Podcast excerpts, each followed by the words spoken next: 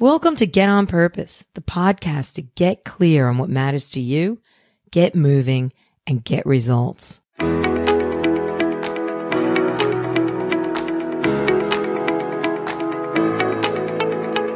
Hello, and welcome to Get On Purpose, Season 2, Episode 14. Today we are in conversation with the amazing Abigail Forsyth, Managing Director of KeepCup. Abigail's incredible following a successful career as a solicitor in a boutique law firm in Melbourne. Abigail and her brother Jamie set up a chain of cafes across Melbourne. And, you know, in her pursuit of searching for sustainable and environmentally conscious ways to serve food, Abigail came up with the great idea of KeepCup, a reusable cup that was barista ready, ready to put under those beautiful coffee machines that we've all come to love, and in particular in Melbourne you know, it sounds like a small idea, but a brave idea to leave a, a, a career like a lawyer, get into a chain of cafes, and then to break out and, and, you know, establish the first reusable cup in a world of disposable consumables.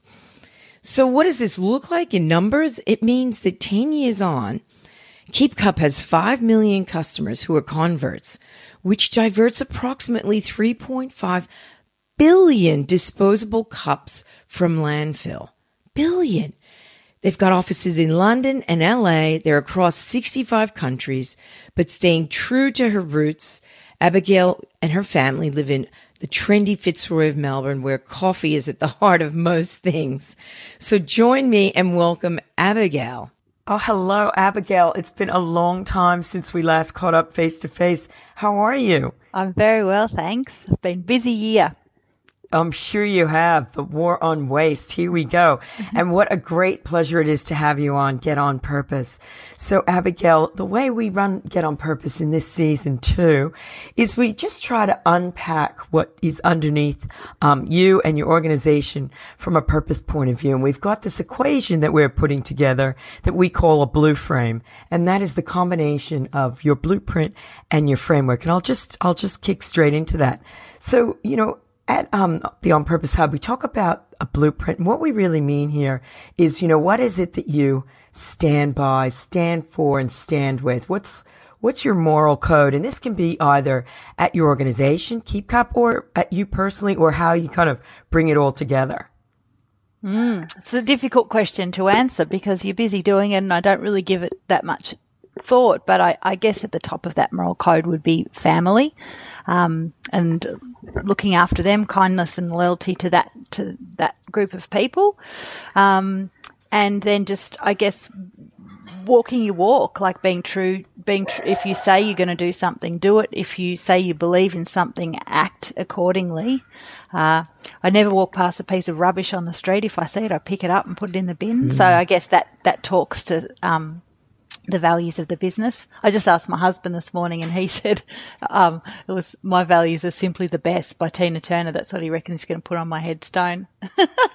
so I guess, I guess it's being, I mean, being, um, you know, applying energy and, and positivity to, to, to everything I do to, to see it through would, would resonate with that.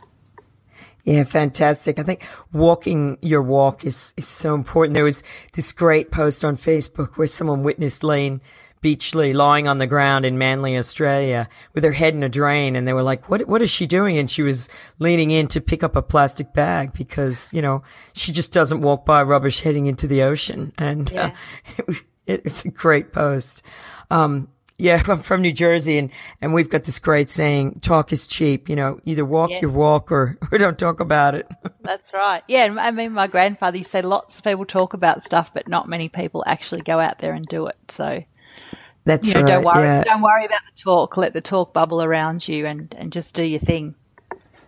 Exactly. And that, and that's really what we're here to talk about is turning, you know, what our intentions into actions.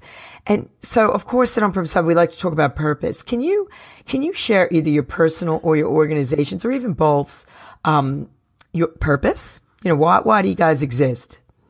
So KeepCup exists to reduce the number of disposable cups that uh, we use. Yeah, it's, uh, that's it's fantastic. That. And, and I guess to imagine a world where there is no disposable packaging. So it's yeah, a big excellent. job. it's a big job and it's a problem that's um, out of control, isn't it? Out of control. And, and just when I feel like we're making a lot of headway into the disposable cup issue, along comes Deliveroo and Uber Eats and, and, and another mm. sort of plethora of disposable packaging um, becomes normal, not becomes normalized as part of our behavior. Yeah, it's it's it's challenging. And and if you were to paint a vision of what that purpose looks like, you know, in the future, what what would that what would that be? Uh, I think um, one of the nice things, because we're very singular in our purpose, we're about disposable cup waste. Um, we just that that's what we talk about. That's all. That's all we try and do. But mm. when you start on that journey and you say, right, I'm not going to use a disposable cup anymore, once you do that and it's easy and it becomes part of your, your habit, then you start looking at other things. So, so hopefully it's part of a broader journey. Um, we just did some uh, customer journey mapping. And what we found was that even though pe- people love our product because they love the way it looks and they love the way the colors and they love, so, you know, and that's del- a deliberate strategy on our part. We don't think that sustainability alone will get you there. You're going to have to want to use something for additional reasons, but that most people felt um, not confident to talk about sustainability. And, and I thought about that, and I thought about that even in relation to myself. That I sort of, you know, I never want to be held out as a greenie because I feel like that's just an invitation to be shot down in flames. Mm. Um, and and really, I, I would like uh, our purpose is to be really inclusive about what we do. So everyone has a everyone has a stake in the outcome. So everyone's got to have a seat at the table to talk about it. Um, and I think in the past, often sustainability degenerates into who's doing what better instead of well, what are you what are you doing and what can you what can I contribute rather than who's doing the best job. So yeah, I guess that that's the way we. I guess that informs the what our purpose and the way we conceive of the the best approach to the future. Yeah, that's fantastic. Um, it, it's interesting because it's it's so easy to poke holes and it's so mm. hard to actually drive change. And I, I, I, hear you loud and clear on that. And there's a lot of people who'd like to poke holes. Yeah. um, you know, we think leadership is is foundational to achieving any great outcome, and you know, we always like to understand what, what is it that brings your blueprint, you know, that walking your walk and your values to life every day. What are some of the things that you can share with us that you, uh, have in your day to day, either your personal life or business that, that bring those values to life? How do you go about doing it? Uh, I think it's important to surround yourself with people who uh, either represent your values or challenge them in some way. So that so that you kept honest and kept on track. Because uh, it's very easy in your daily life to sort of motor along down a path and then think hey how did i get here? This is not you know my uh, this there were consequences to this behavior that I didn't foresee at the time. So having people in your life that can um, help you keep on track with those consequences, I think, is important. Um, w- when War on Waste aired in May, uh, the you know the volume spike. So every system we had in the business broke overnight. So um, we used to have with little cafes, they would order and we'd say, once you've paid, your order will ship within two or three days. But there were so many orders, we couldn't ship. So people were calling up saying, oh, I know why you call KeepCup because you keep your cups and our money. oh. So, so in order to, so, and then one of the, um, people like girls that I work with said to me, Abby, you've got to get into that warehouse. You've got, you've got to, so, and not, that was not only about demonstrating the importance to the business of getting the stock out the door. It was going in to look at the systems, to energize the team that were in there to, um, and to create change. So I think, um, walking your walk is about, um, showing leadership in your actions as much as in what you say. Oh, fantastic. Yep. We, we love the floor walk. I think there's nothing more powerful than a leader who's, who's willing to do any job in the organization and to get on the floor with their team and make things happen. Uh, just for our listeners, Oh, oh, sorry, Abigail. I just, I just wanted to clarify for our listeners. War on Waste um, was a three-part series from a television show here in Australia on uh, ABC, and it was very powerful because it uh, really visually showed the volume of waste, and it had a huge impact here in Australia in a great way. And um, I think that, that one of the great things about that show was the way it, the way it asked people to be part of the journey. So it didn't, it didn't patronize anybody. It didn't tell anyone what they should be doing. It just presented questions that we all yeah. answered ourselves sitting in our lounge rooms at home going, gosh, this is not right. We, we need to do something about this. So that was really, it's, that was powerful. It was very powerful. And I think, I think when we live in the world of judgment, nothing changes. Mm-hmm and mm. there's no need to judge anyone. It's like, here's the pile of disposable cups that are never ever going to break down or be recycled. Guys, what are we going to do? Rather than the judgment that you could say, why don't you have a keep cup? You know, you could spend a lot of time living life in judgment or you could just walk the walk. yeah. Yeah. There's no, I mean, that's what we say the, the most powerful sort of marketing tool we have in our business is someone standing in a cafe getting a keep cup refilled and, and making yeah. and normalizing that behavior. There's nothing more powerful than that. Yeah, absolutely. Well, I'm here in uh, Adelaide in South Australia again, and uh, I've I've brought my keep cup with me, and uh, the guys at the the barista remembered me just because of that. ah, so there you go. True story. Cool as well. That's right, and it's a job. You know, I got to remember to pack it and wash it, but it's a job I'm proud of, and yeah, it's fantastic. So, you know, we often talk about what I like to call operations, which is, you know, formally defined um, as our power to act. And it's, you know, all the things that we do um, in our organizations that bring our purpose to life. So obviously, one of the great things about your business is its singular focus. You know, it's almost like a gift to be to have a company that is so singular focused. And what do you what do you do in your organization at a policy or a procedure level to kind of bring your purpose to life uh, in, in, terms of how you operate your business? It's, I mean, it's it's at every level. So the the, the business con- was conceived to be about sustainability.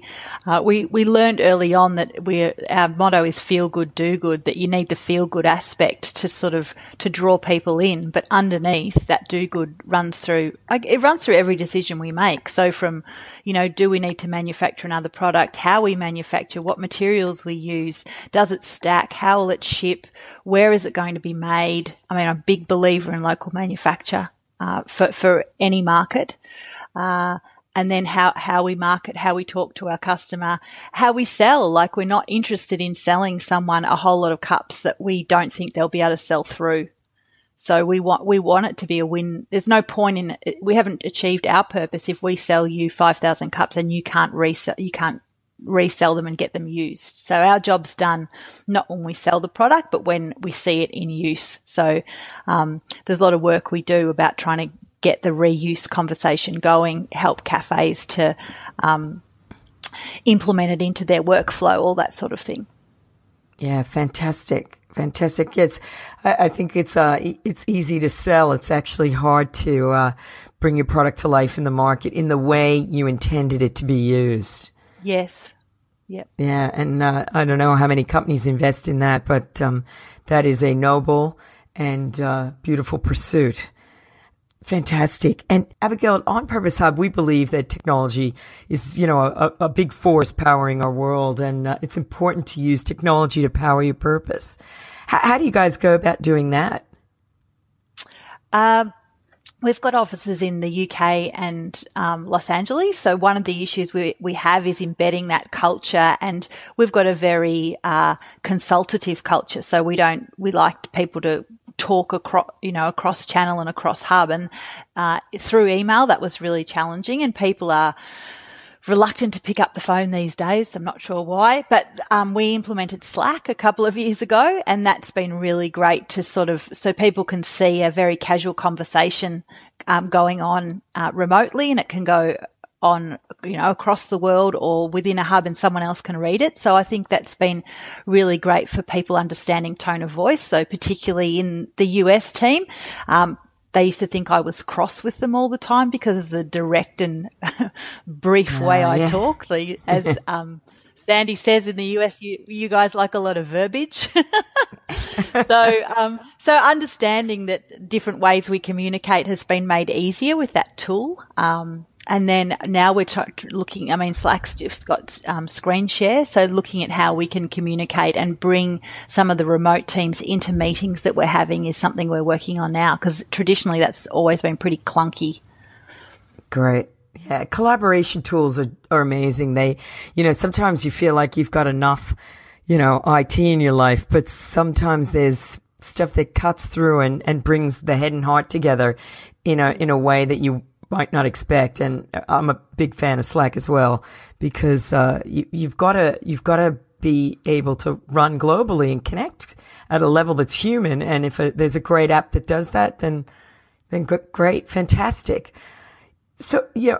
Abigail, it's really important when uh, you have a podcast that your your guests give our guests tips because tips and tricks make all the difference in life. Sometimes you can get one tip that changes everything.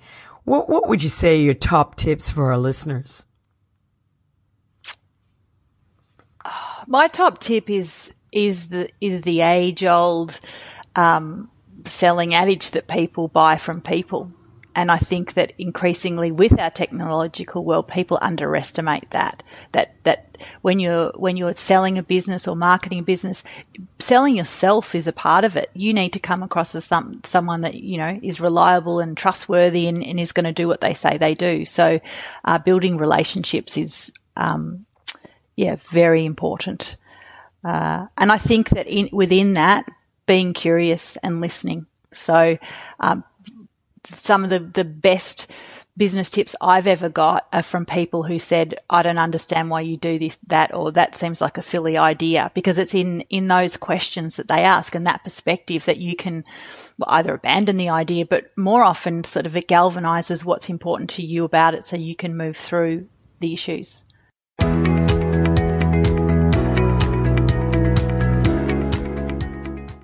So, Abigail, at the end of each podcast, we do this thing called uh, Get on Purpose Action, or I like to call it uh, Agapa.